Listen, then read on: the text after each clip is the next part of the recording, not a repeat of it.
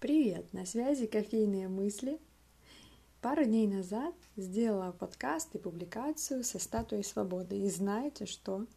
Меня поздравили с переездом. Интересный опыт. Реально ощутила, как было бы круто, чтобы мечта стала реальной. А еще инсайт. Профиль в социальных сетях может стать крутой доской для визуализации. У меня лет 13 назад была такая из бумаги – Находила картинки в журналах, вырезала и клеила на картонку. Создавала свою жизнь в лучах солнца. И знаете что? Как бы ни странно это было, на той бумажной доске была картинка Минска, где живу уже 8 лет. 10.50, кофейные мысли. Хорошего вам дня. До завтра.